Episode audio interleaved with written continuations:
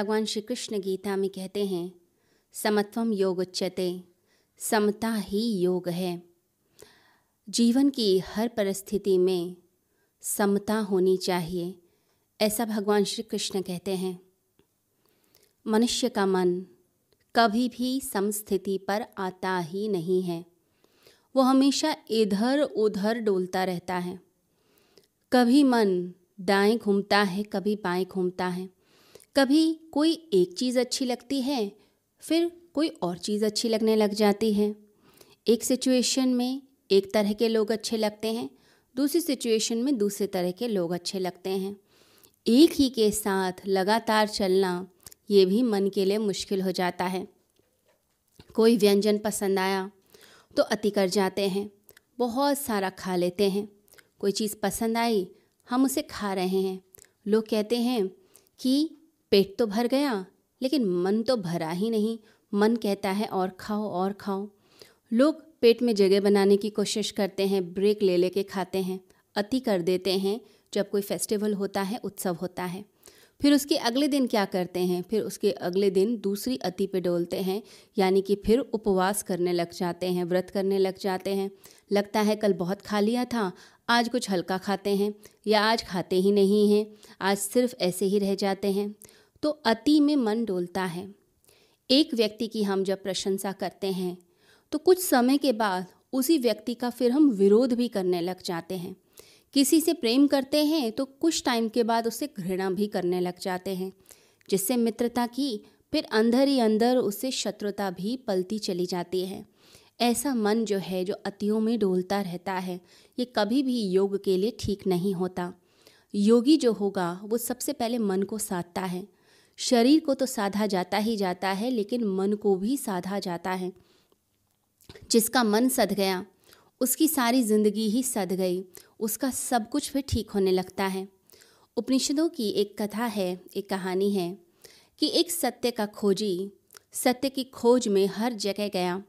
वो सब जगह निरंतर प्रयास करता रहा कि मुझे कहीं से सत्य के बारे में, अमृत के बारे में पता चल जाए। और हमारे शास्त्रों में तो कहा ही है, अस्थो माँ सदगमय, तमसो माँ ज्योतिर्गमय, मृत्योर माँ अमृतम गमय। हमें तो असत्य से सत्य की यात्रा करनी है। हमें अंधकार से प्रकाश की ओर चलना है।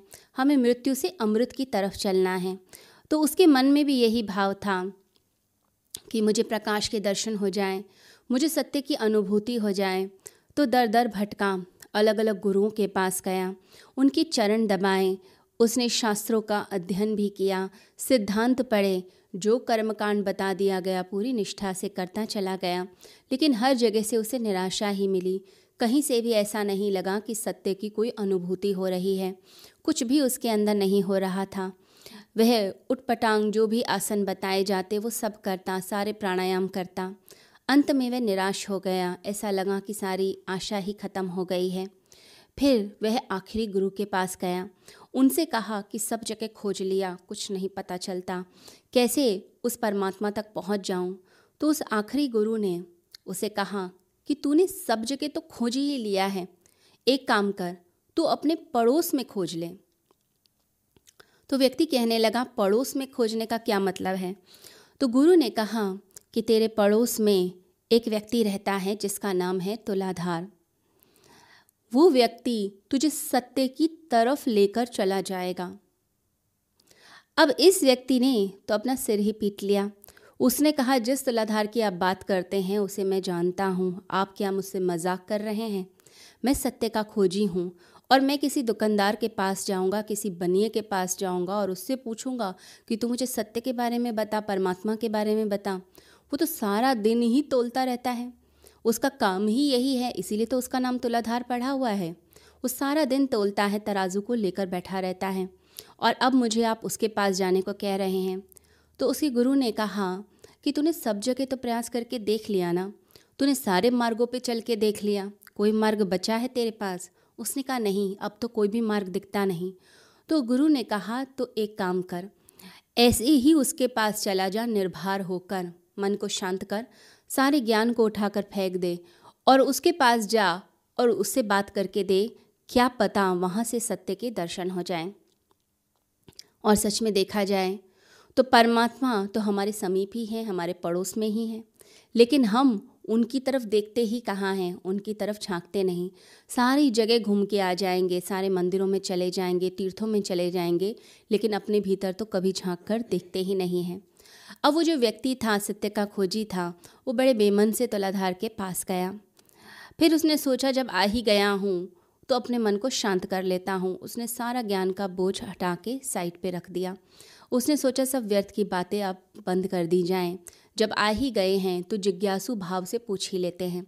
तो उसने जिज्ञासा प्रकट की तुलाधार के सामने कि मुझे मेरे गुरु ने भेजा है ये कहकर कि तुलाधार तुम्हें सत्य के बारे में बताएगा, सही मार्ग बता देगा, जिससे तुम परमात्मा तक पहुँच जाओ। तो तुलाधार ने कहा, मेरे पास तो सिर्फ़ मेरा एक तराजू है, मैं तुम्हें इसी के बारे में ही बता सकता हूँ। और उस व्यक्ति को तुलाधार ने कहा कि तुम इस तराजू को देखो, इसके जो पलड़े हैं दोनों बराबर रहते हैं कभी भी इधर उधर नहीं होते। मैं जब भी तोलता हूँ तो ये ध्यान रखता हूँ कि ये जो पलड़े हैं, ये बराबर रहे और ये जो बीच का कांटा है, मध्य में स्थिर रहे। मेरा बस यही प्रयास रहता है। मैं बाहर से भी समता को लेकर आता हूँ और भीतर भी उस बैलेंस को, अपने अंदर समता को धारण करता हूँ। कैसी भी सिचुएशन हो जाए मैं अपने मन की प्रसन्नता को कभी भी हिलाता नहीं हूँ। मेरी मन की जो प्रसन्नता है, वो वैसी की वैसी ही रहती है।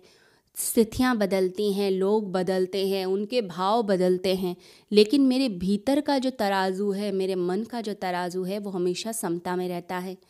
बुद्ध का अगर देखा जाए, जो अष्टांग मार्ग है, वो तो पूरा समता पर ही है। उन्होंने सम्यक शब्द का प्रयोग किया। सम्यक यानी कि जो समता में है, वो कहते हैं कि सम्यक व्यायाम करो, यानी कि अति मत करो। कभी तो तुमने इतना कर दिया और कभी तुमने किया ही नहीं। सम्यक विवेक विवेक भी सम्यक होना चाहिए। अब आप कोई दवाई खा रहे हैं, अगर आपने वो दवाई ज़्यादा खा ली तो वो दवाई का साइड इफ़ेक्ट होना शुरू होगा। तो सम्यक विवेक होना चाहिए, सम्यक स्मृति होनी चाहिए, सम्यक समाधि होनी चाहिए। समाधि की भी अति ना हो, उस आनंद की भी अति ना हो। तो अंदर और बाहर बैलेंस रखना है। इसी को स्वर्ण पथ कहा जाता है, स्वर्ण मार्ग कहा जाता है, मध्यम मार्ग। इसलिए पहले के सन्यासी कहते थे, जैसे तलवार की धार पर कोई व्यक्ति चलता है, बिल्कुल ऐसे ही एक योगी चलता है। यानी न तो भोग की अति करता है, न त्याग की अति करता है, वो बिल्कुल सीधे अपने मार्ग पे चलता चला जाता है।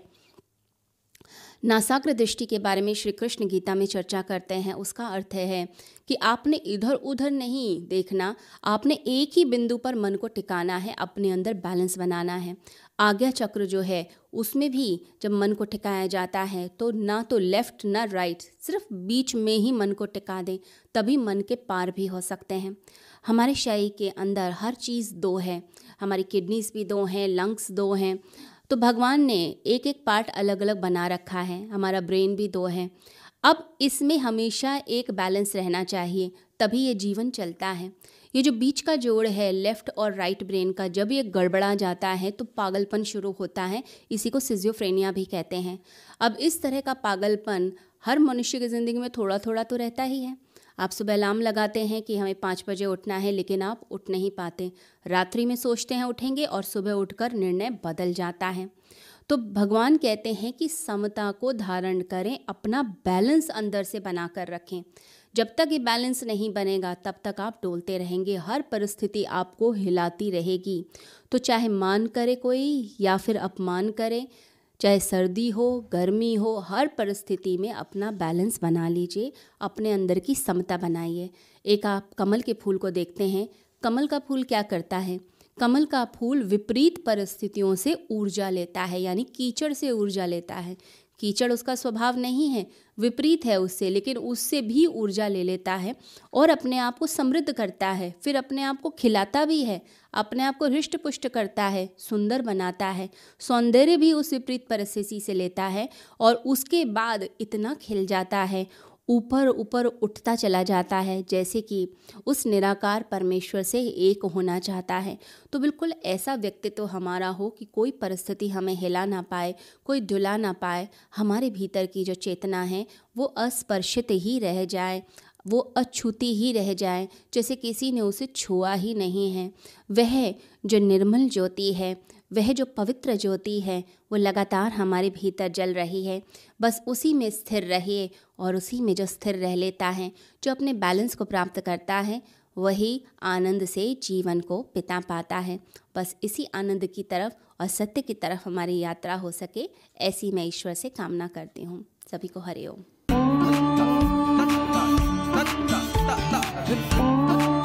शिवरात्रि वाले दिन एक बहुत बड़ा आयोजन यहाँ होने वाला है